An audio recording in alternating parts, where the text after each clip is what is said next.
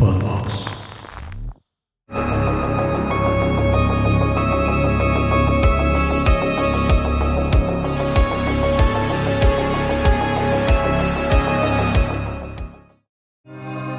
Saludos amigos de Horrorama, bienvenidos a un nuevo capítulo de esta quinta temporada. Mike, ¿cómo estás? Asustado. ¿Asustado? ¿Ya pensaste que te iban a despachar de Sí, es que, es que acá Pablito le pegó a la, a la claqueta y dijo quinta temporada y yo entendí fin de temporada y dije, ¿qué? ¿Cómo que fin de temporada si apenas llevamos tres de esta? Este es el, este es el tercer capítulo de esta quinta temporada. Este, muy emocionados por todo lo que ha sucedido, especialmente el, el viernes pasado que por ahí tuvimos nuestro segundo takeover en House of Vans. Muchísimas gracias a toda la gente de Vans. Muchísimas gracias al Horrorama Sound System, a Sputnik, a Austero, a nosotros. Bueno, no Bueno. yo no sé qué hay detrás de esa máscara, güey. O Sí, quién, no, es- quién sabe, Sí, quién o sabe. sea, esa selección musical no es la que yo pondría. No, yo no, yo no pondría esas cosas. No, no, no, para nada. Eh, eh, muchas gracias, como bien dice Dengue, a, a Sputnik y a Austero que estuvieron ahí, eh, pues rifándose muy cañón. Sí. Son unas bandotas y, y verlos en vivo en un escenario así es bien chido. Es bien, bien chido. Entonces, bueno, gracias a ellos y a House of Bands, que pues, como siempre, rifadísimos, rifadísimos, pero sobre todo gracias a ustedes que se lanzaron y celebraron ahí con nosotros y la pasaron súper chido. Eh, hoy tenemos un programa extenso, bueno, más que extenso, variado. con- Variado. Con, mucho contenido, muchas cosas vamos a hablar el día de hoy. Mucho contenido, algunas cosas que quedaron un poquito rezagadas del programa pasado. Vamos a empezar platicando de mm, Black Mirror. Los capítulos que por ahí faltaron, que sí nos hicieron saber en los comentarios, así de falta este y falta este, y es como sí, sí, pero Ahí, ahí vamos, o sea, no, Poco era poco a poco a poco, poquito, era para una segunda entrega. sí, sí, sí, sí, sí. Eh, pero antes de eso, ¿qué te parece si te refas unos saludos? Claro que sí. Saludos del capítulo pasado que fue en el capítulo que tuvimos a mi comadre Luisa La Ouija. Por ahí echen un ojito. Gran episodio, por cierto. Sí, ¿eh? ha gustado, ha gustado, ha gustado. Ha gustado. Eh, saludos a César Luna, saludos a Sant, saludos a Liz Peralta, a Eduardo, a Milena, a Efren Romero, a Eduardo Reyes, a Isabel Mont, a Cien Pies Negros, a Gael Paniagua, a Fer Toral, a Carlos Jiménez y a Daniela Bu. Y a Logistali también un saludo, que por ahí puso una carita como de sueño. Le dio igual al programa, no sé. No, yo creo que es, es- Estaba es un programa de ensueño. o Ah, sea, claro, ok. Yo creo que a eso se refiere. Lo tomaré como lo Sí, que es un, sí, un- halago. Sí, puede ser, puede ser. Además, Ahora, no todos los comentarios tienen que ser buenos. no, y además se, se me hace curioso porque yo creo que el, el capítulo con Luisa fue de los más hyper que hemos tenido. Sí, así. sí, di- digamos Fue que, como- que, que- que Luisa va 10 revoluciones adelante de la nuestra. güey. Sí, yo así de, oye, vamos a hablar de... Sí, vamos a hablar de no sé qué. Es como Chris. Un poquito. un po- no- es y- como Chris en, en drogas. Ajá, exacto. Imagínate. Saludos a Luisa y saludos a nuestra comadre Crisonava, que a ver si ya la invitamos pronto. Ya, ya toca, ¿no? Ya tiene hace rato que no- Que, no la vemos por acá, por acá, Ámbaro. Eh, bueno, como decía Dengue, el día de hoy tenemos mucho contenido y vamos a empezar con eh, la segunda parte de esta serie de episodios que más nos gustaron de la sexta temporada de Black Mirror. Exactamente. Eh, a mí se me hace muy cabrón que este se- digo, es algo que obviamente todo el mundo dice y todo el mundo sabe y se menciona con frecuencia, pero que todas las historias sean escritas por el mismo güey. Está muy cabrón. O sea, Sí. ese vato, qué pedo. Escritas o coescritas, pero realmente él ha metido mano en todo. Digo, al final del día es su serie, ¿no? Sí, sí, sí, Tiene claro, control claro. sobre eso. Pero es como de, güey, a mí me cuesta trabajo imaginarme una historia y este güey parece que... Es como de- Stephen King, güey. Así, Ajá. tas, tas, tas, güey. O sea... Algunas mejores que otras. Sí, claro, claro. Eh, y vamos a empezar con una que se llama Lock Henry. Lock Henry, eh, una horita. Una horita nada más. Pero es un thriller muy preciso. Sí, diría yo, ¿no? sí, sí, sí, sí, sí. Está dirigido por Sam Miller, que por ahí estuve investigando y solo tiene televisión. Bueno, tiene un par de películas, pero cosas muy menores. Él ha construido su carrera a base de hacer tele. Eh, ha hecho ahí episodios para la serie de Snowpiercer, Ujú. para Daredevil, Para Luke Cage. Luke Cage. Sí, mucho superhéroe. Creo que al final del día, como es televisión, pues este güey ya se la sabe, entonces es más fácil que le digan, oye, pues cáele. Y sobre todo creo que algunas cosas tipo Snowpiercer, eh, entiendes por qué el capítulo se ve de esta manera, ¿no? Sí, que fíjate, algo que me gusta bueno, que siento que se ha ido diluyendo un poco con el paso de las temporadas en Black Mirror, es que obviamente las primeras se veían súper inglesas. Sí, muy cabrón. O sea, los hilos todos nublados todo el tiempo, como medio... Incluso los actores, ah, exacto, la ubicación de donde sucedían las cosas. Ahora creo que ya se siente mucho más gringa o internacional. No, Ajá, exacto. También internacional, también está ese tema. Creo que por ahí, al menos en esta temporada, eh, este capítulo sucede en Irlanda, en, Escocia. Y también el de Demon 79 es Reino Unido. no recuerdo exactamente qué parte, pero es Reino Unido. Eh, y, me gusta, me gusta esa atmósfera. Siento que va muy de la. O sea, me hace pensar como en esas. Como decía hace rato, ¿no? Eh, en esos capítulos de Black Mirror del principio, que sí sentías que estabas viendo televisión de otro lado, ¿no? Sí, televisión extranjera, ¿no? No, tan gringa. y, y Locke Henry tiene mucho de eso y, por eso es de las primeras cosas que me gustó. Por ahí eh, protagoniza Samuel, Samuel Blankin, que también actor que está haciendo como ahí sus pininos en la actuación. Ya, ya ha salido en, Atlanta, en Sandman, o sea, mucha televisión. Televisión también. No, no le encontré por ahí como alguna película digna de como que se memorable. Memorable, exacto, exacto.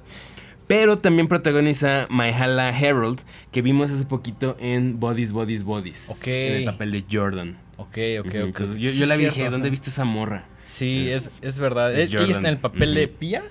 Ajá, exacto, exacto. Y también eh, en un papel menor, Stuart King, que eh, hemos visto en como Podrick en Game of Thrones. ¿no? Ahí para los fans de Game of Thrones seguramente es una cara que luego, luego reconocieron. Eh, ¿De qué trata Locke Henry? Pues básicamente es la historia de Davis y Pia, que son jóvenes cineastas, muy diferentes el uno al otro, al menos ante los ojos de la mamá, que llega y empieza como medio a cuestionar así de, oye, pues muy bonita tu morra, pero pues nació en Estados Unidos, qué pedo. Y pues llegan básicamente a visitar a Escocia a la mamá. Sí, no, y aparte una morra muy alternativa, sobre todo como para los estándares de la jefa, ¿no? O sea, trae un look bastante moderno, bastante contemporáneo, eh, obviamente cineasta, eh todas esas cosas como que chocan un poco con el conservadurismo de la mamá. De la mamá, ¿no? Sí, que la mamá vive de una manera pues muy modesta, tranquila, muy tradicional, sobre todo en este lugar de Escocia muy, muy chiquito, ¿no? Que siente como un pueblito. Un pueblito ahí donde no pasa gran cosa, donde hay un bar, ¿no? Bueno, que ahí te cuentan que había tres bares y luego, pues por cosas ahí solamente quedó uno. Y, entonces no, no, no pasa gran cosa, ¿no? Me hace pensar mucho en, por ejemplo, eh, este bar de, bueno, este pub de la, la oveja The Slaughtered Lamb. En, en, An American Werewolf in London. Sí, donde todos los lugareños están así como ahí pisteando. No sé por qué me recordó también al Winchester. Sí, también, claro, claro. Bueno, el Winchester un poquito más juguetón, pero bueno, es, da esa vibra de bar que tiene ya un Que no es un bar turístico, ¿no? son bares para la gente ahí, locales, donde se juntan la gente que así los, los 10 cabrones que viven ahí, ahí se juntan y ahí pasan sus tardes pisteando, que también me hace pensar mucho en, digo, es otro tiempo completamente distinto, pero The Banshees of Inisherin. Mm, sí. Esta película Tienes como ese mood y también creo que por las locaciones, eh, idioma. Sí, sí, sí. Entiendo por dónde vas. Ajá. Entonces, eh, pues bueno, justo eh, en una visita que tiene eh, Davis y, Pia a, este bar, se encuentran con un amigo de la infancia, donde empiezan a narrar la historia del lugar, ¿no? Y todo lo que pasó y cómo tuvieron ahí un asesinato muy famoso, bueno, un asesino muy famoso. En los noventas, sí. Ajá, en los noventas, que pues también influyó en que la popularidad del pueblo se, se fuera para abajo. Sí, como que el turismo después de esos acontecimientos obviamente dijeron, güey, ni de pedo me paro por ahí. Entonces, eh, de alguna manera como que este asesino a los 90 afectó muchísimo a este lugar, o sea, no, no solo con las matanzas como directas, sino también como llegó a afectar a eh, lugares, bares, turismo, etc. Entonces, existe como una suerte de... Mmm, ¿Cómo decirlo? Como de. Como decir, bueno, está la leyenda de este güey, que no se habla mucho, pero al final del día siempre está ahí porque cambió la realidad del lugar, ¿no? Sí, es como. Tipo, digo, en un. También extrapolándolo muy, muy loco. Como cuando en Haddonfield se siente la mm, presencia siempre ahí de Michael Myers. Exactamente. O sea, como que manchó para siempre eh, pues, e, el lugar y, pues nunca se recuperó del todo. Eh, eh, estamos en este punto cuando de repente vemos al papá del, amigo de Davis que atiende el pop que está también medio afectado, como que... Bueno, tiene secuelas ahí. Tiene secuelas ahí de, obviamente, algo que, pasó en, esa, en esos incidentes. Eh, yéndonos tantito para atrás, es muy importante mencionar la historia de los papás de Davis. Eh, la mamá vive sola, el papá falleció. Exactamente. Y la, se les hace muy curioso que tienen un montón, eran muy fans de un programa de detectives. Bergerac. Bergerac, exactamente. ¿Que es, un, que es un programa real? Sí, sí, sí. es un programa que existió del 81 al 91 y que lo transmitía la, la, BBC.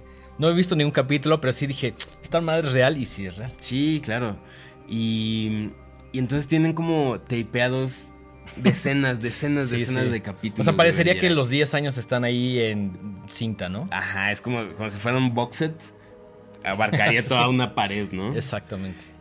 Y, y entonces, bueno, el, papá de Davis era, eh, era policía y estuvo directamente involucrado con eh, estos asesinatos que hubo. De hecho, eh, es, está condecorado y es como celebrado por haber sido el policía que... Sí, como un héroe, ¿no? Que resolvió el caso, ¿no? Exactamente. Eh, aquí ya no sé, más bien con esto, si no han visto el episodio, me gustaría dejarlos con esto porque hablar más allá de eso... Sí, ya sería mucho spoiler. Demasiado spoiler eh, y más bien me gustaría hablar de las cosas que me gustaron y que no me gustaron del episodio. Venga, ¿quieres empezar por las que sí te gustaron? Sí, creo que es un thriller muy efectivo. Es un thriller muy efectivo, muy atmosférico, grandes actuaciones, todo esto que he mencionado de, de como ese regresar a esos escenarios fríos, desoladores, me encanta. Eh, y creo que es muy interesante o sea, y esto es algo que, he notado como en, esta temporada en especial. Ha dividido mucho las opiniones. Sí, porque, porque no han sido los... O sea, ¿te refieres a eso? Que no han sido los capítulos como más Black Mirror de sci-fi, futuro distópico. Futuro distópico, tecnología que te juega en contra. Sí, se han, eh, siento que sobre todo en esta temporada se han salido bastante de eso no sé qué tan bien le convenga a la franquicia. A nosotros nos encanta, ¿no? Historias nuevas. Sí, claro, siempre vamos a, celebrar que haya más historias nuevas.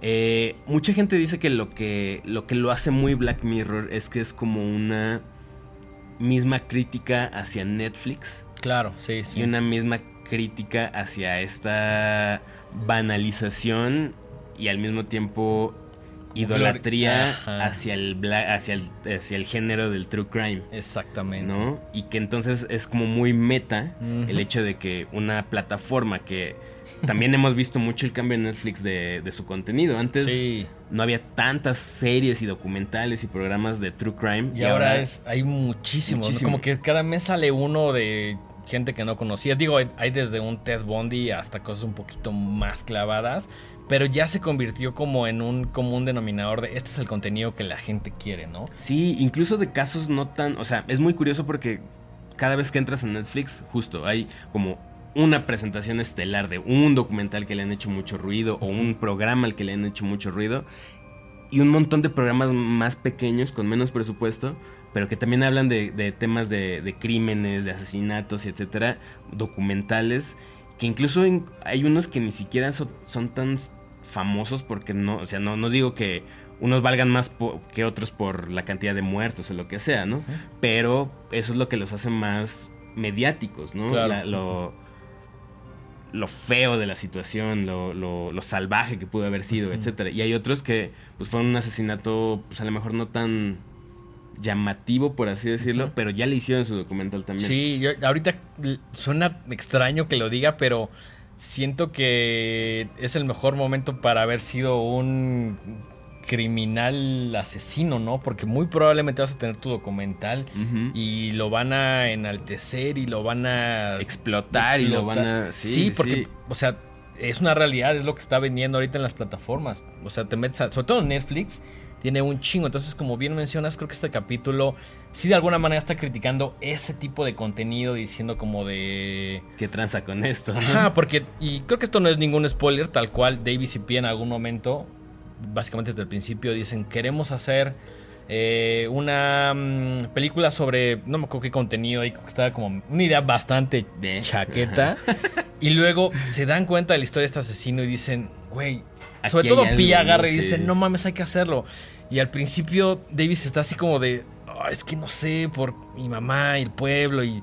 Y luego dicen como, no mames, pues esta es una idea millonaria, ¿no? Y vamos a ver qué, qué tanto podemos eh, conseguir de footage. De, y empiezan a armar tal cual este, este documental. Pensando un poquito, creo que más en la fama que en que a ellos les ha interesado, ¿no? O sea, como que si no hubieran ido a visitar a la mamá, hubieran hecho la otra película ahí medio chafa y de pronto como que tiene una revelación y dicen, ah, sí es cierto, esto funciona.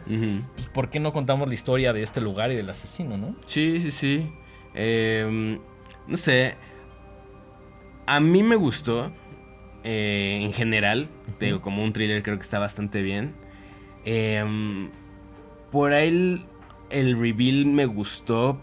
Pero tampoco se me hizo lo más así. Oh, jamás lo vi Mm, venir. Mira, si ver las cosas. co- Esta la neta no la vi con el cerebro tan apagado. Como que sí estaba así pensando, mm, ¿qué va a pasar? ¿Qué va a pasar?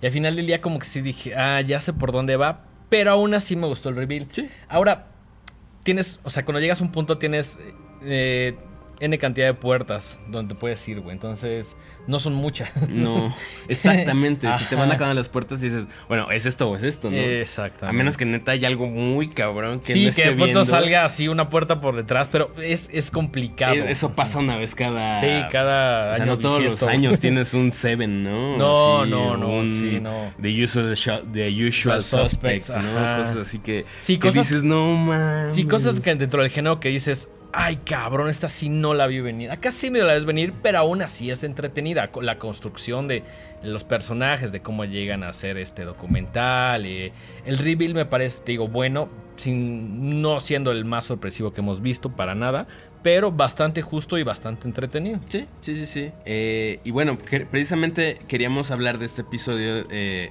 porque sentimos que cada vez Black Mirror se está metiendo más como en el universo horrorama. ¿no? Exacto. Ca- Cada vez pertenece no a esa división sci-fi, sino a la división true crime, horror, hasta slasher, ¿no? Sí, sí, sí, sí.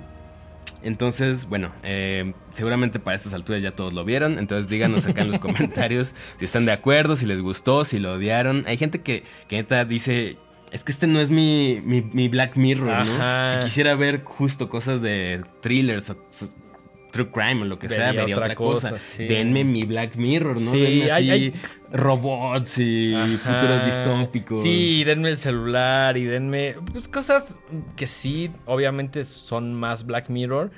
Pero creo que incluso el hecho de que se les estén medio acabando las historias está haciendo que estén contando las nuevas. Y eso personalmente me encanta. Sí, sí, está muy chido. Entonces, bueno, eh, eso fue Lock Henry. Ujú. Y pasamos al que yo creo que fue mi episodio favorito Ah, ¿sí? ajá, de, la nueva temporada, que se llama Beyond the Sea. Ok. Este sí Eh, te lo voy a dejar solito porque, perdón amigos, ya no, No me dio la vida, ya no me dio la vida para verlo. Este es un espacio seguro, puedes decirlo sin ningún problema. Perfecto. Yo, ustedes no están para saberlo ni yo para contarlo, pero luego también hay momentos en los que digo, dengue, verga, es que no me da tiempo de ver tal cosa, ahí nos los vamos echando. El, programa pasa. siempre sale. El programa siempre sale siempre sale. y a veces no da tiempo, Sí, ¿no? no da tiempo. Por más que. Hay veces que vemos hasta Justo, lo que cinco o seis películas. Otra vez estábamos contando, ya como seis películas entre las que vemos en casa, entre las invitaciones que amablemente nos hacen al cine. Eh, Más algo que se nos cruza y de repente... sí, más lo, lo que de pronto se te antoja, que dices, bueno, de descanso va a haber una película. O sea, de jodido vemos cinco películas por sí, semana. mínimo. Mínimo, Mínimo, mínimo. Eh, creo que para esta semana nuestro acumulador eran como siete cosas. Más o menos. Más o menos. Entonces, bueno, a veces, digo, eh, no nos dedicamos todavía al 100% a Horrorama. Entonces, pues uno tiene que chambear en otras cosas. Exacto. y La- a veces... es- la- la- tenemos este mal hábito de que nos da hambre. Sí, caray. Entonces tenemos que trabajar. Sí, y, y hay que poner... Y tenemos gato. eh, también Sí, hay o sea, que hay que mantenerlo. también. Y la arena y todo cuesta, todo. Todo cuesta. Entonces, bueno, Denguito no pudo ver Beyond the Sea, pero afortunadamente para ustedes, público conocedor, yo sí tuve chance de verlo. Véndemelo, véndemelo. Lo dirige John Cro- Así, la primera cosa, así que dices, ah, tal vez no me interesa. Eh, lo dirige John Crowley, que también mucha tele. Lo único que yo he visto de él es un. Eh, dirigió un episodio de esta serie que se llama Modern Love. Mm, ya sé cuál. ajá. Es- no está tan mal. Pues es- Son historias de amor Ajá. contemporáneas en Nueva York, güey. Sí, así. es sí, es o sea, es, es lo que es. O sea, tienes que ver con esos ojos, ¿no? No, no, no, no vas a querer así ver eh, Richard Linklater, ¿no? Haciendo esta trilogía. Oh, no, o sea, no. O, ajá, cómo se enamora un godín de aquí con, no sé, una morra de otro lado. ¿Cómo se llama esa película Godines y qué? Godines contra... Mi Reyes. Mi Reyes, ajá. Hijo. Bueno, no es eso. Es- eso no forma parte de- del universo sí, creo que no, creo que no. Em, y, y el cast creo que fue de las cosas que más me gustó.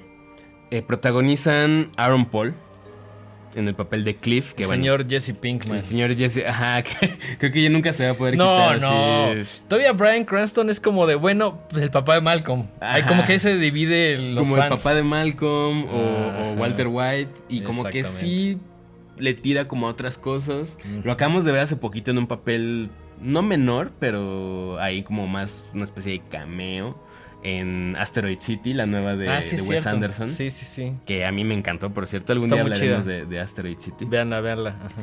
Eh, pero sí, Aaron Paul creo que ya es Jesse Entonces, ya Pinkman. sí, güey, o sea, ¿no? O sea, Y además no se ha cambiado el look, o sea, sigue igual, sigue sigue vestido como cholo, güey. Sí, creo que él sí le echa ganas en tratar de buscar ahí como otros papeles, pero creo que sí o sí lo castean siempre en lo mismo, ¿no? Sí, su rango no es... O sea, hace una sola cosa, pero hace muy bien. Y sabes que me cae muy bien. Sí, O sea, como que se ve como buen, verlo. como buen tipo chido. Dicen que es súper chido. ¿Sí? O sea, como, como que si te lo topas en la calle es como de, yo, bitch, ¿no?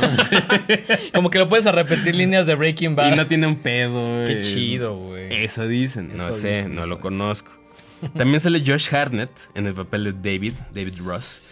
Que Josh Hartnett igual no es ningún ajeno al universo de Rorama. No, no, no, Tiene por ahí esta gran película noventerísima, o ya es 2000 era, no, es noventerísima, ¿no? The Faculty. La Faculty... Es creo que es 90 y- 2000 era, creo ¿sí? que es 2001, creo. Ajá. Es o 99 o 2001, ¿no? Algo así. El señor Robert Rodríguez, gran película, a mí me encanta The Faculty. Eh, tiene esta película de vampiros muy chida, muy, muy famosa también, que se llama eh, 30 Days of Night. También estelariza ahí. Y varias cosas, la verdad es que eh, como que lo suelen castear mucho en cosas de acción. Tiene por ahí una muy chida que se llama Lucky Numbers Living. Eh, también así como muy onda Guy Ritchie, mafiosos y esas cosas. Eh, giros de tuerca así cada, cada rato y tú la traes, ¿no? Yo, etcétera. Yo lo recuerdo por una comedia romántica que se llama. Ay. Un- es, es un güey que hace como una promesa de celibato. No, no sé si recomendarla, la verdad. A mí me pareció cagada, pero pues Josh Hartnett se rifa. Al menos en The Faculty se rifa. 98 The 98 Faculty. The Faculty. Casi. Casi, casi, casi. casi. latinamos. Eh, y también sale Kate Mara. Que sinceramente no, sé que la he visto en un montón de cosas, pero no, no, no tengo nada así muy fresco en el papel de Lana. Ahora, eh, ¿qué pasa? Es- es- la premisa es muy, muy bonita, es muy interesante. Está eh, ubicada en una ciudad, un pueblito ahí en Estados Unidos, pero en 1969, Ok. con la diferencia de que hay una tecnología muy cabrona. Ok, o sea, no, no era como el alunizaje, o sea, no era la... O sea, es como un... Se supone que eh, Cliff y David están eh, en una estación espacial y tienen que permanecer mucho tiempo allá arriba. Entonces hay una tecnología que te permite tener una especie de eh, proxy tuyo que, que está en la Tierra. Ok. Entonces, lo que hacen es que en la estación espacial ellos se cada X tiempo tienen como sus, sus días de descanso porque saben que pasar tanto tiempo allá arriba es te jode el cerebro. Claro. Entonces se conectan a estas como cámaras de sueño y su digamos, su conciencia se transfiere a este proxy que- de ellos mismos. Ok, ok, ok. O sea, es como si te dividieras en. Es como hay un tuyo, hay un de- denguito aquí y un denguito acá. Ok. El denguito de acá está como dormido. Ajá. Y cada vez que el denguito de acá arriba se quiere bajar a visitar a su familia, Ajá. se conecta y ya adquiere conciencia el de acá abajo. De acuerdo. Y convive con su familia. y Ok, todo. ok, ok. Y los dos tienen familias de ensueño, ¿no? Así, casas bonitas. Obviamente son astronautas, entonces les va Sí bien. les va chido. Eh, casas bonitas, lana, este. No, eh, esposas guapísimas, con hijos perfectos de, de así, de, de- de revista. Ok, ok, ok. Y todo va muy bien hasta que eh, a la familia de, de David, que, Josh Hartnett, eh, un día están ahí pasando la... está, está justo en uno de estos días de descanso y a su casa se mete un culto. Se mete un grupo de... Muy similar a la familia Manson. ¿no? Es de estos hippies extremistas sí, locos. sí. Eh, y justo traen el de Braille de que es inhumano y es antinatural el hecho de que haya un robot casi casi aquí en la Tierra su plan. Bueno, haciéndolo, ¿no? Y asesinan a toda la familia ala. de, de David de la manera más brutal. Obviamente cometen así, desmiembran al robot de David también. Y, y obviamente... Así cual Alien, güey. Así Sí, sí, sí. sí, Como sí. si fuera el Bishop, Hay, güey. hay una, hay una escena muy Terminator donde le cortan el brazo al güey y se ven así como toda la. Ok, ok, ¿no? ok. Muy chida esa escena, muy. Sí, sí es así como que dices, hola, ¿no? Muy gráfica, mucha Sí, sangre. le subieron un, po- un poquito al volumen en Sí, ese, sí, ¿eh? sí, sí, sí, sí. Y entonces, obviamente, esto, pues, destroza a- a- a- al, al David que está arriba, ¿no? Que está en la estación espacial. Y entre Cliff, que es Aaron Paul, y, y su esposa, llegan a la conclusión de que lo más humano que pueden hacer es prestarle el cuerpo de. Cliff a David. Ajá. Entonces, pues le dice, güey, extraño, o sea, después de un rato es como de, güey, no, está, el güey está completamente deprimido, se está volviendo loco allá Claro. arriba, Sobre ¿no? todo allá arriba, ¿no? Sí, sí, sí. Entonces le dice, güey, pues date un, date un descanso, güey. Te presto mi cuerpo y sal date. Date, ¿no? Ok. Pues sí, el güey baja y, y, eh, pues empieza a hacer cosas de, pues, a caminar, a- o sea, disfrutar la naturaleza. Pero pues se empieza a enamorar de la morra de, No. de Cliff. O sea, se convierte más como en un drama que. Se vuelve un drama, se vuelve un drama. Y ya no les voy a decir qué más pasa.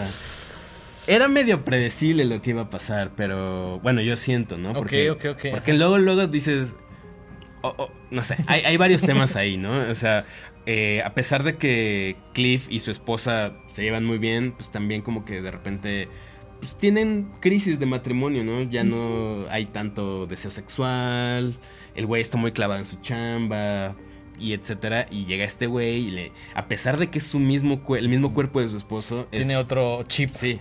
Que además el vato pinta, es como artista, ¿no? Entonces como que hay muchas cosas de que ven Que le llaman la que atención, llaman que son muy diferentes al otro güey, ¿no? Sí, y ahí es donde la caca pega en el ventilador Mierda. porque se hace un cagadero.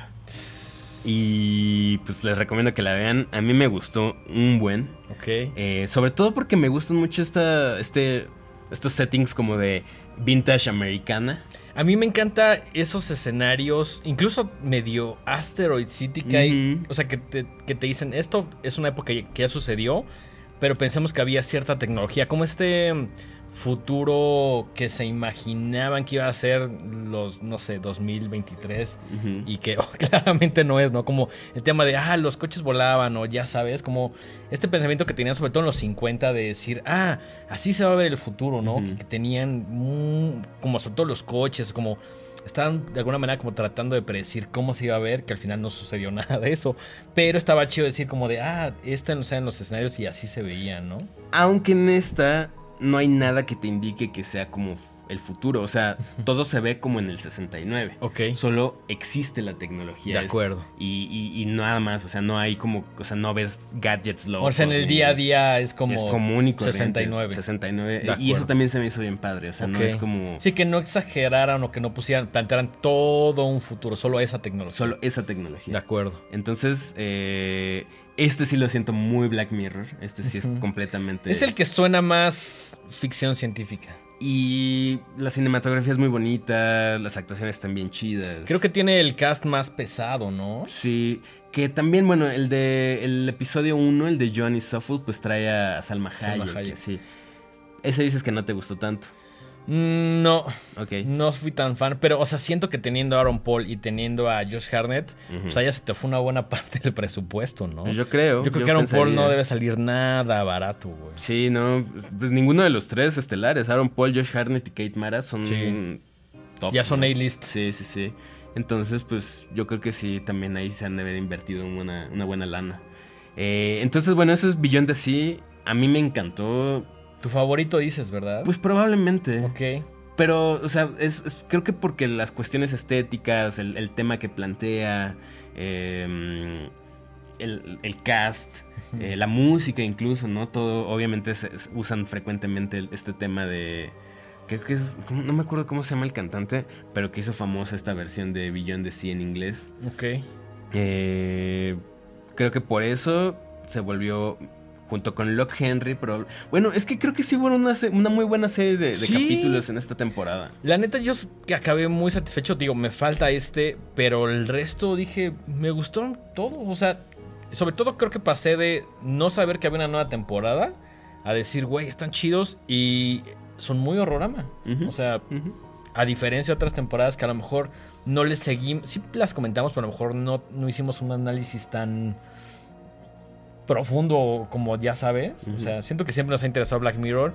Siento que también este, al menos para nosotros Horrorama, este, esta sexta temporada como que sí...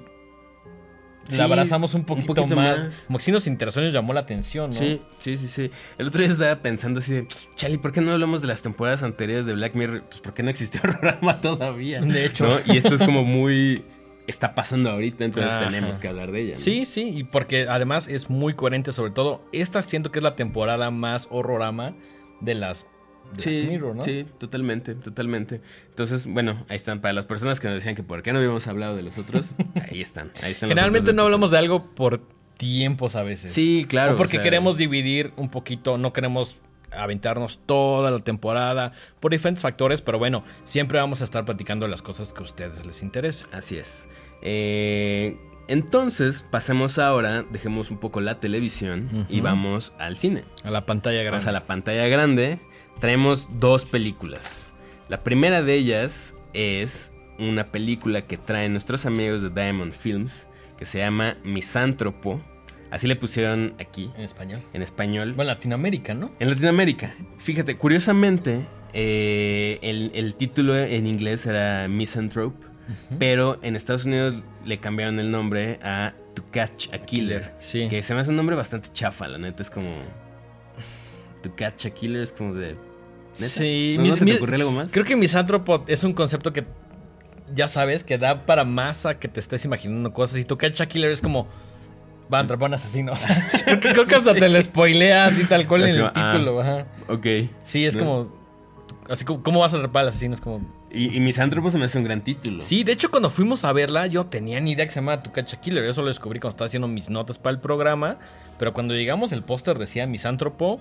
Y creo que era una de esas cosas que cuando la gente de Diamond Films nos invitó, como que de no tengo mucha idea. Habíamos visto por ahí el tráiler, pero al final del día no sabía si era solo el tema de Tu Catch Killer o Mm. si tenía algo un poquito más allá del el- título, ¿no? O la idea de tener que atrapar a un asesino. A mí algo que me interesó mucho es que la dirige Damián Cifrón. que escribe y dirige. Ajá.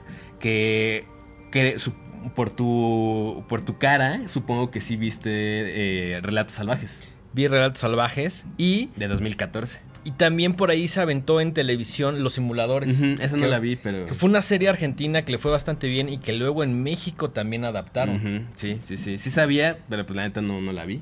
No, la neta yo no... O sea, cuando la vi, creo que este dato, tal cual fue hasta que fue, llegué a bajar mis notas. O sea, Sí. no... Sí, y, y Relatos Salvajes es una gran película. Sí. Sí, pues, si no la han visto, se la recomendamos ampliamente. Son seis historias, creo. Seis segmentos. Son... Ajá, está dividida en segmentos. No me acuerdo si son cinco o seis, creo que son seis. y de, gente deschavetándose, básicamente, ¿no? Eh, por las cosas que pasan en su día a día, se deschavetan. Eh, estelarizan Shailene Woodley eh, como Eleanor Falco. Que también pues, tiene mucha televisión. Tiene esta serie que no he visto porque yo no soy tanto de series. Que es muy famosa, que se llama Big, Little, Lies.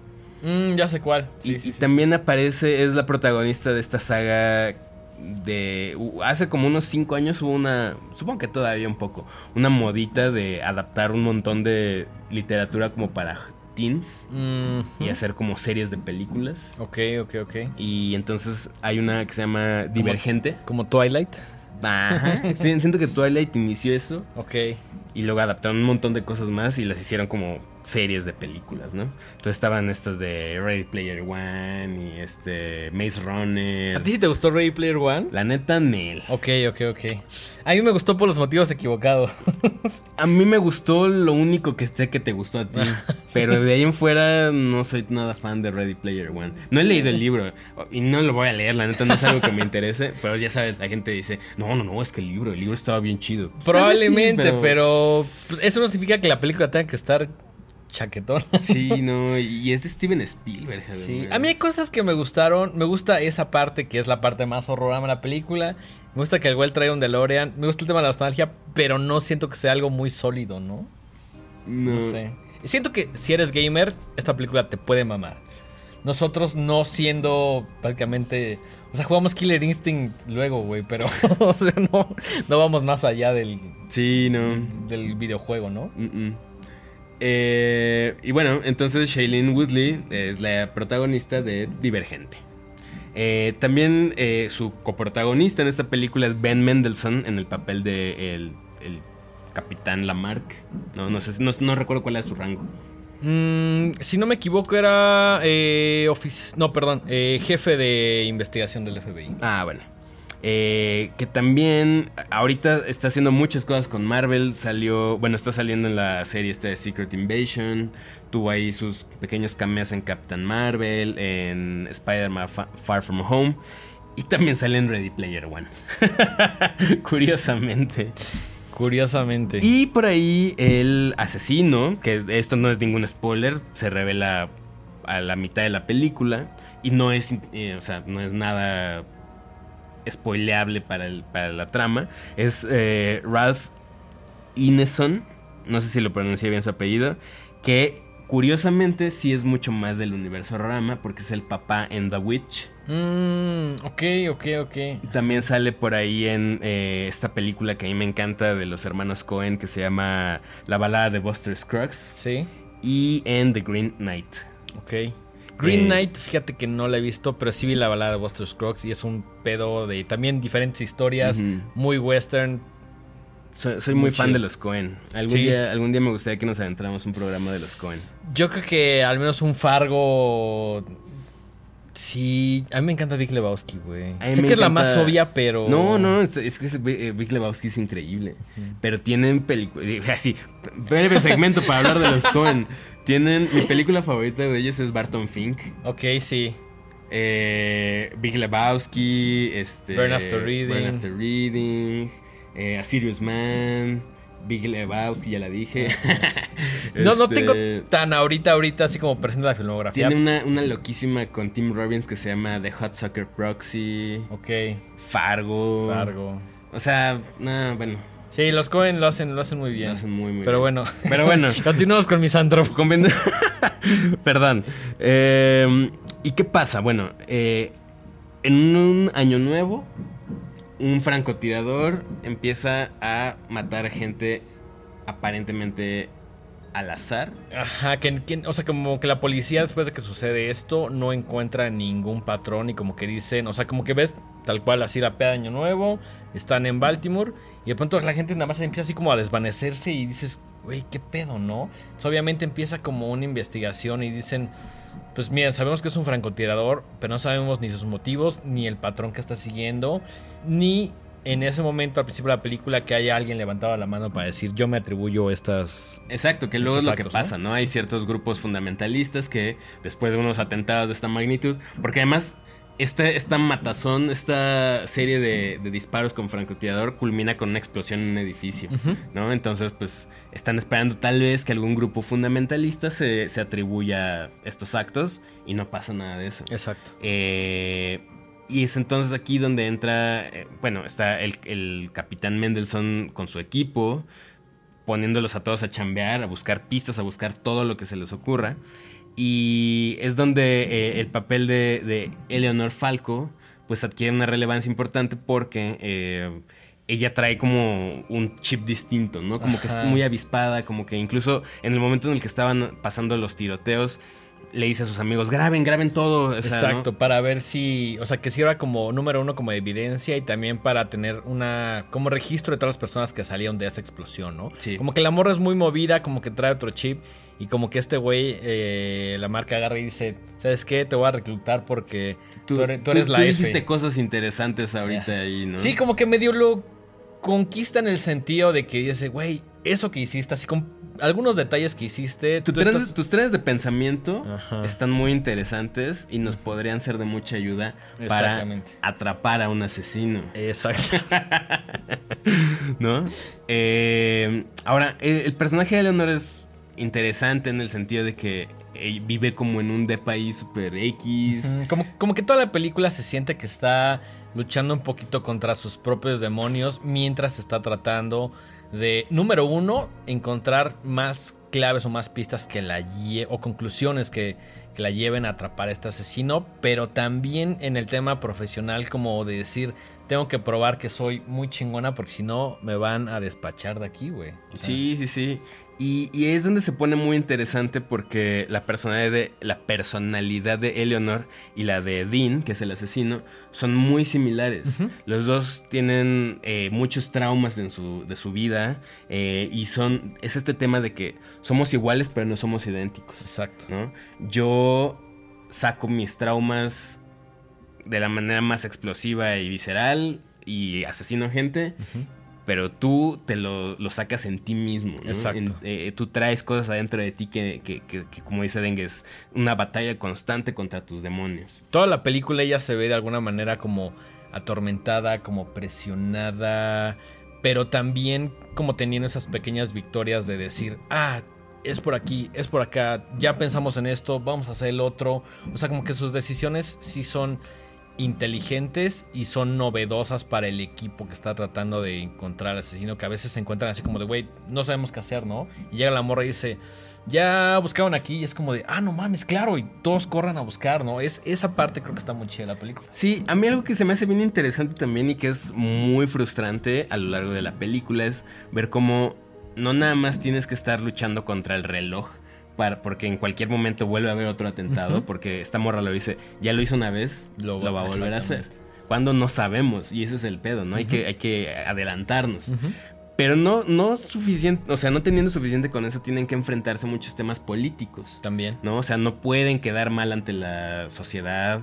Eh, la gente y los medios los están presionando para que den información cuando saben que muchas veces eso puede entorpecer la, pues, la investigación, y todos los procesos. Hay, hay una parte que me gusta muchísimo donde le dicen, ¿sabes qué? Tenemos que de alguna manera como cerrar la ciudad, como ponerla en pausa. Y hay alguien que, como del, justo del el tema como más político, hay como de presidencia que dice, si no paramos el 12 de septiembre, El 11. Ajá, por eso, pero... Ah, bueno, el 12, claro. Si no paramos el 11 y 12 de septiembre, no vamos a parar por esto. Y eso fue una magnitud cabrona. Y entonces como que los güeyes también no tienen esa libertad de llevar la investigación o de tomar como las decisiones que ellos quieren tomar porque también tienen que estar peleando ahí contra la burocracia básicamente. Básicamente. Y no sé, yo siento que con esto podremos dejarlos. Porque sí, obviamente lo interesante es ver cómo llegan a descubrir quién es. ¿no? Exactamente. Eh, y, y- y ver como las luchas entre eh, la mente de, de Eleanor y la mente de, de Dean y, y la relación... Algo que se me hizo muy chido y muy interesante es la relación casi casi paternal entre Lamarck y, y Eleanor, que Sí. Gran acierto que no metieran temas ahí como de tensión sexual ni No, nada. no, la, la relación son es muy 100% cliché muy distractores, ¿no? Y también se vuelve, como lo mencionas, como en un tema de...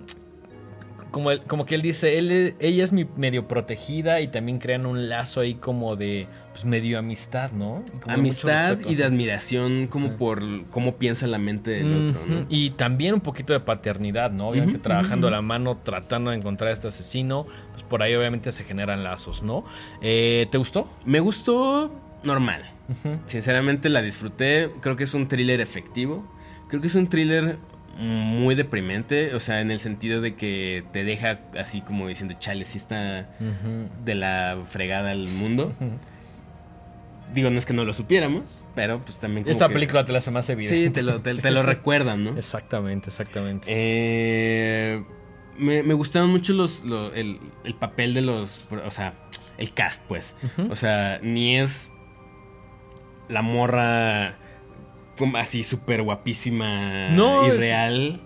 Es una morra normal. Sí, sí, sí. No, no se ve ni, ni pretende ser así como una heroína muy Exacto. sobresaliente por su belleza o por. Pues es una morra normal, súper inteligente. Ni es, ni es un antihéroe, ¿no? No es antiheroína, no. así de que No sale métodos chupando así. muy. Ajá, ajá, sí, no, no, no. ¿No? No, no es, no es Sin City. ¿no? Exacto, no, no, no, para nada. Solamente es una morra que quiere hacer algo chido con su vida, a pesar de que sabe que mu- arrastrando muchas cosas detrás. Exactamente. Eh, y el malo, pues el, dime, el villano, el antagonista, pues tampoco es así un vato loco que quiere... No, no, aunque siento que por si- algunos antecedentes que dan, creo que lo pudieron haber explotado un poquito más. Que es a lo que iba. Y hecho un poquito más. Sus motivos se me hacen un poquito...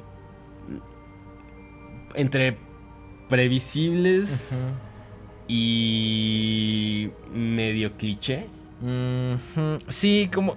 Sí, como que tiene estos clichés de los terroristas o asesinos que ya hemos visto en películas muy populares. Me hubiera gustado que hicieran un esfuerzo un poquito más chido con el asesino, que ahondaron un poquito más en sus motivos. A mí también el tema de sus motivos me pareció como, no sé, pero sí, me gustó más al principio cuando no lo conoces tanto Ujú.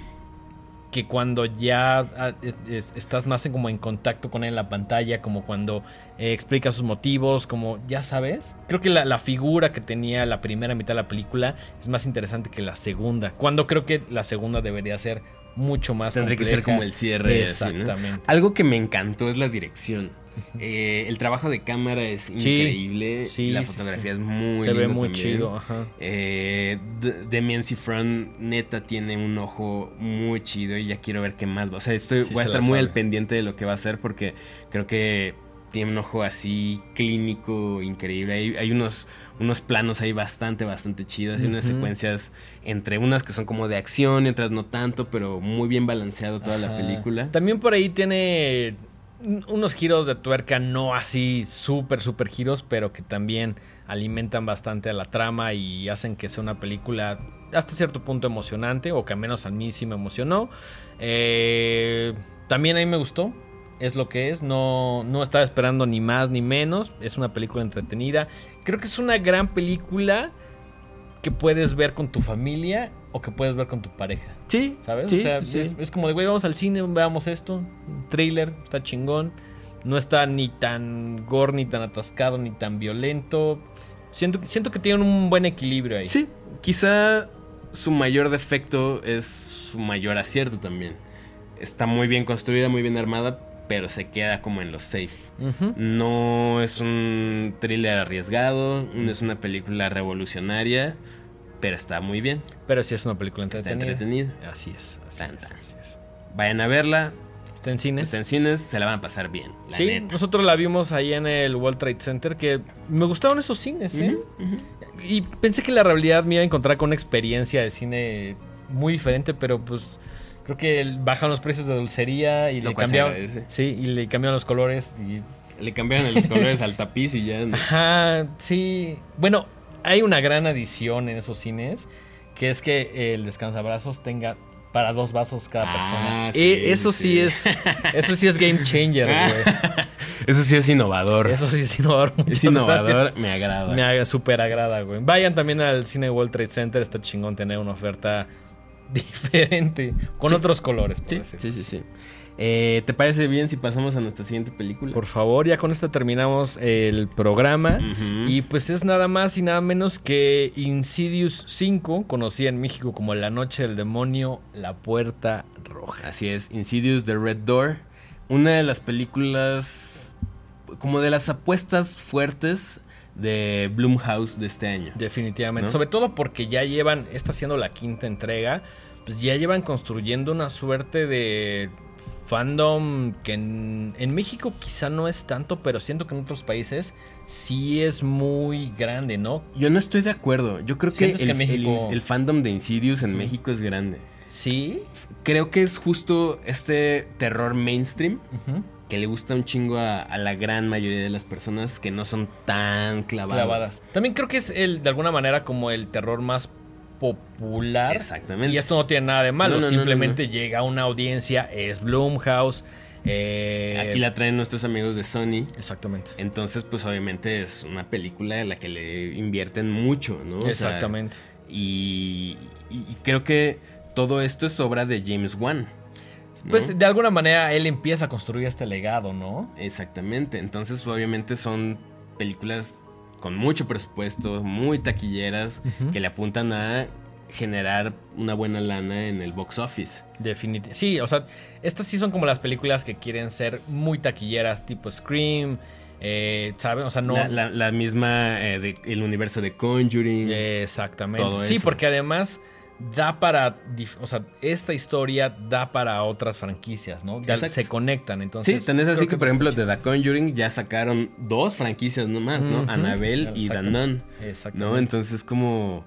Pues sí, la neta son películas hechas para vender un chingo. Sí. Y eso es increíble. Y también sus partes negativas que obviamente no son tan arriesgadas luego. Exactamente. Tienen por ahí algunas cosas que nos gustan. Y obviamente nos encanta que existan. Y nos encanta que estén pensadas para un público inmenso, ¿no? O sea, por ahí había muchas personas cuando fuimos a verla. eh, que se estrena justamente esta semana. Pero había muchas personas diciendo como de, güey, eh, ¿qué tal está? Tengo ganas de verla. O sea, Exacto, causa mucha. causa mucha expectativa, ¿no? Sí, o sea, sí, sí, sí. hay mucha gente diciendo como de, güey, la recomiendas, está chida. Porque siento que la entrega, esta ha sido la quinta, siento que la entrega 3 y 4 no...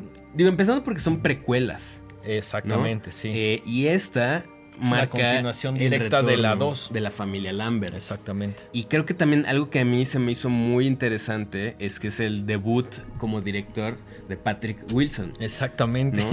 Que Que también. hace, que hace todo en esta película, ¿no? O sea, incluso la canción del final. Perdón por el spoiler, pero por ahí. te- Cierra con una canción de Ghost. Ajá, don- featuring Patrick Wilson. Sí, no, o sea, no sé qué tan necesario era eso cuando él mismo dirige. O sea, la película está chida, me gustó todo lo que hace, pero a veces siento como de, véanme, yo, yo, yo, yo, y también puedo cantar y puedo dirigir y actúo y... A mí me da un poco más como de ternura, así como de, ¿puedo? ¿Puedo? No sé, o sea, no, no lo sé. Es que me cae muy bien Patrick Wilson, o sea, como sí, que... o sea, no tengo nada contra él, pero a veces, o al menos en esta entrega de Insidious, sí siento que quiso acaparar más de lo que debería, no sé. Yo o creo sea, que no- tenía la- la- tantas ganas de ya dirigir y hacer cosas que dijo, yo, yo voy a hacer también la rola del final y Sí. todo, ¿no? Eh, Algo interesante, perdón que te interrumpa, es que la serie está creada por eh, toda la serie de Insidious, por Leigh Whannell, que además eh, se avienta el guion de So 3, de Insidious 1, 2 y 3 y de Cuties, güey. ¿Te acuerdas de Cuties, Sí, güey? sí, Una sí. película bastante divertida. sí, totalmente. Y curiosamente, esta es la primera de Insidious que no dirige él. La dirige Scott Timms, que coescribe Halloween Kills. Y Firestarter también de Blumhouse. To- todos, es lo que te iba a decir, todo se queda en familia. Todo en se queda en familia, exactamente. Eh, volvemos a ver a, a Ty Simpkins en el papel de Dalton Lambert, que es muy chistoso porque justo lo conocimos como un morrito. Ajá, y ahora ya está. es todo un hombrecito. Pues es universidad, ¿no? Ya va en la universidad. Y lo vimos el año pasado en esta película de The Whale, en un papel un poco menor. Y también en Jurassic World de 2015. Exactamente. Eh, bueno, regresa Patrick Wilson en el papel de Josh Lambert, que también eh, lo hemos visto en películas como Hard Candy Exactamente, aparece ahí en Hard y Candy. Watchmen, También es como el Night Owl. El Night Owl. Sí, y, y además como que no, o sea, siento que su papel más principal es justamente este, ¿no? Sí. O sea, él, él- este güey es la fran siento que es la franquicia. Sí, y curiosamente también es, o sea, ya así el güey acaparando, pues también es este, en, la, en, el, en el universo eh, de Conjuring, pues también es, este, ay, ¿cómo se llaman los, los, los esposos? Ay, bueno, ahorita, ahorita, ahorita, ahorita saco ese ahorita sale el dato. Eh, también sale otra vez en un papel chiquito Rose Byrne, eh, como Renee Lambert, la esposa de, de Patrick Wilson. sí, sí, sí. Y una chica que se llama Sinclair Daniel en el papel de Chris, que la neta no le encontré nada más que haya hecho interesante antes. Y mm, pues esto pasa después de los eventos de la 2, muchos años después. Diez años después, exactamente. 10 años después de, de Insidious 2. Eh, y pues obviamente eh, eh, lo que vemos aquí es que tanto Dalton como Josh borraron con hipnosis, Van a con terapia, justo para decir como de, güey, tenemos que seguir con nuestras vidas y olvidar todo aquello que sucedió en Insidious 1 e Insidious 2, básicamente lo que habían construido, ¿no? Insidious 3 y 4, como les comentamos, son precuelas, entonces esta acaba la 2 y 10 años después, una década, empiezan estos, eh, estos acontecimientos que vemos en la 5, ¿no? Llegan por ahí con la parte de la terapia, llegan con la psicóloga, de alguna manera como que les borra la mente, pero no por completo. No por completo. y ahora, cabe mencionar, bueno, antes de decir esto también lo tengo que decir porque si no me va a explotar la cabeza, los Warren, los Warren, Warren, de Conjuring. Ajá. Entonces, bueno, Patrick Wilson no es ningún eh, novato en este, en este mundo. Para nada. Eh, algo que me llama mucho y que me gusta mucho de la saga eh, Insidious es el conocimiento de este, de este plano alterno. Eh, que es eh, como un mundo ahí, un universo paralelo The Further. llamado The Further, donde conviven tanto almas en pena como ciertas entidades demoníacas. Es como el equivalente al Upside Down de Stranger Things. Por ponerlo así, pero obviamente este con sus propias reglas y como parte del universo de Insidious. Sí, eh, y ese, ese universo eh, convive paralelamente con el nuestro y hay algunas personas que tienen esta sensibilidad y que pueden proyectarse astralmente en ese mundo y navegar a ambos planos. Exactamente. Y es algo con lo que tienen que convivir tanto Dalton como Josh. Exactamente. Que en esta película también, sobre todo al principio, y bueno, también a lo largo de toda la película se explora como la relación que tienen, ¿no? Que empieza Exacto. siendo una relación bastante complicada porque es como de, güey, ahora sí ya quieres ser el papá chido y ahora ya te preocupas por mí, me llevas a la universidad y es una relación ahí bastante complicada que de alguna manera como que Patrick Wilson está tratando de mejorar o al menos pues, mantener, ¿no? Como decir, bueno, no tenemos que ser mejores amigos, pero pues vamos a llevar la fiesta en paz, ¿no? O sea, Pues sí. Pero pues obviamente uno es adolescente y es muy estúpido y cree que eh, muchas cosas, ¿no? y además este güey es un artista muy cabrón. Ajá, además dibuja así súper cabrón Ajá, y y en obviamente... su cuarto tiene un chingo de bocetos pegados en la pared. ¿Quién sabe por qué? Pero en todas las perras películas sucede eso, güey. Así es. Güey, jamás he llegado a tu casa y que haya así dibujos por todos lados. Sí, no, no, no tengo así mis dibujos. Bueno, sí pasa. Te voy a decir que por qué. O sea, luego estás haciendo una cosa y en mi casa no lo tengo porque me gusta como otro tipo de orden. Pero a veces estás haciendo una obra y la detienes y te pues, pones a hacer otra y entonces de repente es, ah, ya sé qué hacerle a esta. Entonces luego por eso tienes... Pero sí es un cliché también, Mm. ¿no? Se sabe, se sabe. Eh, entonces el tema es que a pesar de que supuestamente ya dejaron atrás como todo este tema de, de estos traumas, bueno, no estos traumas, sino estos eventos que pasaron en la 1 y en la 2, donde incluso en la 2 el mismo eh, Josh intentó asesinar a la familia Exactamente. y que en la primera Josh tuvo que ir a rescatar a Dalton de The Further y de las garras del eh, Lipstick Demon. Eh, en la 12 fue al revés. Eh, el hijo tuvo que rescatar al papá. Exactamente. Y ahora ninguno de los dos recuerda eso. Y, pero siguen con este pedo latente porque es algo que nunca te va a abandonar. Exactamente. Sí, a pesar de la terapia y no- hipnosis que parece funcionar muy bien al principio, sobre todo Josh por medio del arte empieza a dar cuenta de que hay Exacto. cosas ahí en su cabeza que lo están atormentando, básicamente, este demonio. Y por ahí dibuja en una de sus primeras clases como una, una puerta roja, ¿no?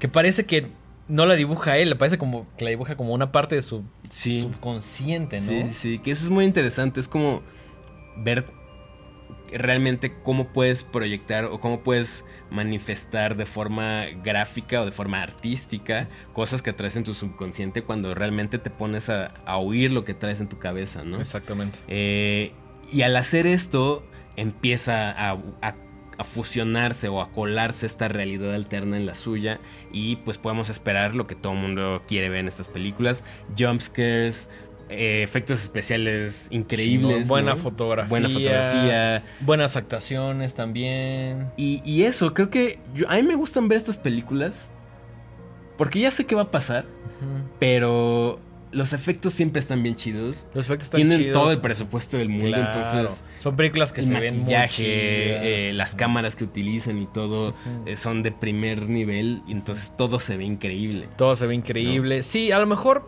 la trama no es lo fuerte de estas películas, al menos no para mí, pero sí es una, sí son películas que voy a ver justo como con este mindset de decir, la voy a pasar chido, va a haber jumpscares, ya sabes de alguna manera qué esperar en, en esa experiencia de cine, ¿no? Que está chida también.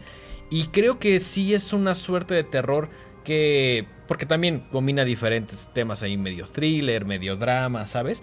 Pero al final del día creo que son películas, como mencionados, valiosas porque tienen su propio universo, construyen sus propias reglas y son para, como decíamos, pensadas para un público mucho, muy grande, ¿no? Son películas entretenidas. Yo creo que son una puer- gran puerta de entrada, una gran puerta roja de entrada para eh, muchas personas que a lo mejor no le han entrado tanto al, al mundo del terror y pueden entrarle con esta franquicia, ¿no? Sí, creo que aquí, curiosamente, lo que más disfruté es justo ver cómo Patrick Wilson, ya en, la silla del director, utiliza todos estos universos y todos estos eh, temas recurrentes en la franquicia para hablar de temas como la paternidad, Exactamente. eh, la masculinidad tóxica, que se- hay, hay toda una secuencia donde eh, sucede dentro de una fraternidad y obviamente hay cosas ahí que se mencionan, Sí. eh, donde salen a, a relucir estos temas. Eh, al final del día, es- además, es, es un gran drama familiar ambientado, o sea, con- más bien con, con tintes de terror. Sí, tal cual. Y eso es interesante. Sí, sí, la verdad es que está, está chingona. Yo me la pasé muy bien viéndola. Era tal cual lo que esperaba. Eh, me gusta que Patrick Wilson le hayan dado. Si bien me quejé de la canción del final, también creo que está padre que le hayan dicho como de, güey, tú ya conoces perfecto este universo. ¿Por qué tú ahora no tomas las riendas para este capítulo final de la familia Lambert, güey? Ok. Se supone que ya va a ser la última incidio. Qué se bueno. No, no es un mal cierre. No, o sea, no, no. La disfruté. Por ahí se me cayó un poquito el tercer acto. Mm, Iba muy bien, iba construyendo y de repente es como, de, ah, fuck, tenemos que terminarla en hora y media porque esto es lo que duran estas películas. Siento un poquito apresurado al final, ¿no? Pero, por ejemplo, hay un cameo ahí de Lin Shay, eh, Sí. muy bonito, que también eh, yo creo que es uno de los personajes más queridos de la franquicia. Más entrañables y pues, también nada alejada del mundo horrorama, Mm, ¿no? mm, mm, mm. Y, y también eso estuvo bien chido. Algo que siempre está bien padre es el personaje, bueno, este sujeto llamado Joseph Bishara, que hace la música, hace el score, Ok. pero también él interpreta al, al demonio rojo. Órale. Creo que eso le da una perspectiva diferente a la película, ¿no? Sí, Está sí, chingón, sí. ese no me lo sabía. Sí, es un gran dato. Y hace mucha música medio ahí, medio experimental. Hace scores muy padres, la neta. La neta, este score está bien chido. Sí, sí, fueron las cosas que más, pues como que sobresalen, ¿no? Sí, entonces me gustó, la disfruté. Toda proporción guardada, ¿no? O sea, no, no es algo que les va a cambiar la vida. No va a entrar en mi conteo de los 10 mejores del año. Probablemente no, pero sí es una experiencia divertida de cine. Sí, totalmente. Justo lo que quería ver, como... eh, suel- suelen tener como jumpscares muy bonitos, muy bien armados. A veces abusan un poquito de eso porque es el... En realidad es el recurso más fuerte que tienen. Es lo que quiere ir a ver este, este público, como Sí. que te asusten así. Exactamente. Y todo bien con esto. También nos gusta que ahí existan los, los jumpscares. Algo importante mencionar es que no necesitas haber visto las cuatro anteriores para disfrutar esta. No. Y eso me parece importante y también muy difícil de lograr. Y creo que sucede tan, tan en Universo Scream como en diferentes franquicias que ya van en la cuarta, quinta o sexta. Que sí es un trabajo de decir, bueno, vamos a satisfacer a los fans, a los que llevan viendo desde la primera Insidious hasta la cuarta, pero eso no es una restricción para que alguien que no conoce el universo pueda llegar a adentrarse, ¿no? Creo que eso es bastante, bastante chido. Si ustedes no han visto ninguna Insidious y esta película les llama la atención, pueden verla sin ningún problema. Y al contrario, yo creo que les va a dejar con un sentimiento de decir, puta, ahora quiero ver todas las, las anteriores, ¿no? Sí, que de hecho creo que la primera es la mejor. Sí. Me gusta bastante. Yo justo me la aventaría como el como están cronológicamente, ¿no? 1, 2 y 5. Ujú. 3 y 4 personalmente no soy tan fan. Sí, pueden brincárselas, la verdad. Mm, y sobre todo la 4, la 4 sí adole- adolece de muchas cosas, La pero bueno. sí, la pero la, sí. la 5 la verdad es que recupera eh, bastante la línea del tiempo, se pone chingona, es justo lo que esperábamos, ¿no? Ni más ni menos. Sí, no me dieron lo que estaba buscando, güey. Así es. O sea, creo que todos los que vean este programa ya saben más o menos de qué hablamos cuando hablamos de Insidious. Sí. Entonces, eso que esperan ver, se los va a dar esta película. Sí, tal cual, Tal no hay más, no hay más. ¿No? Eh, creo que con eso podemos ir cerrando. ¿no? Eh, algo que quieras decir, algo que quieras agregar. Nada, ahí todavía hay mucho horrorama para rato. Estamos planeando. Eh, cada vez que termina un evento, estamos planeando otro evento. Entonces, por ahí, ah, en septiembre, ¿Mm? habrá otro evento de horrorama. ¿Algún Muy probablemente. Sí, sí, sí. Muy probablemente. Y no pueden, o sea, vayan apartando también. Eh, podremos ya decirlo, ¿no? El 27, 27 de octubre. 27 de octubre, segundo aniversario de horrorama. Segundo aniversario de Horrorama. A menos que algo catastrófico pase, güey. No, vayan, vayan así salvando la, la Salve- fecha. salven la fecha. Salven la fecha. Salven la fecha ya- porque. Ya viene el segundo aniversario de Horrorama. Que apartamos el venue desde marzo o algo Sí, así. sí, ¿no? sí, si no es que antes. Sí, sí, pero Entonces, si fueron el año pasado, ya saben que la fiesta se pone sabrosa. bueno. Ujú. Yo, si ustedes están viendo esto, yo ya iría marcando ahí en mi calendario 27. Ese día ni me molesten ni nada, porque Sí, voy a ir a mi fiestecita de Horrorama. Exactamente, la mejor fiesta, la mejor fiesta de Halloween de la temporada. Así es. Denguito, tus redes sociales. Estoy en todos lados como arroba el dengue ahí en Twitter, Instagram y TikTok. Eh, Mike, tus redes y las redes de este programa. Yo estoy como Mike-Sandoval- en Instagram y en Threads. Ah, perro. Muy moderno. Yo también, yo también la neta, o sea, saqué mi cuenta, pero no he hecho nada, güey. Creo Yo que no sigo a nadie, güey. Es como Twitter, pero divertido. Es lo mismo. es lo güey. mismito. De hecho, creo que Elon Musk iba a demandar a, a Mark Zuckerberg. Pues por- es que, güey, o sea. Bueno. Y en Twitter estoy como arroba Miguel Sandoval. Las redes de este programa. Eh, estamos en todos lados como arroba los horrorama en todas las plataformas de streaming de YouTube. Porfa y échenle un like, nos ayuda muchísimo, suscríbanse. Ya estamos cerca de la meta inicial que teníamos, entonces queremos obviamente rebasarla por mucho. Entonces, si por ahí pueden echarle un subscribe, ayuda muchísimo. También bienvenidos a todas las nuevas personas que están viendo este programa, que por ahí cada vez que viene un invitado trae Su- más, sí, suma, sí, suma más más audiencia. Entonces, si ustedes son nuevos Horrorama, pues bienvenidos. Hay un chingo de terror. Hay un chingo de terror. Esto fue un capítulo más de Horrorama. Nos vemos en el siguiente. Hasta la próxima. Adiós.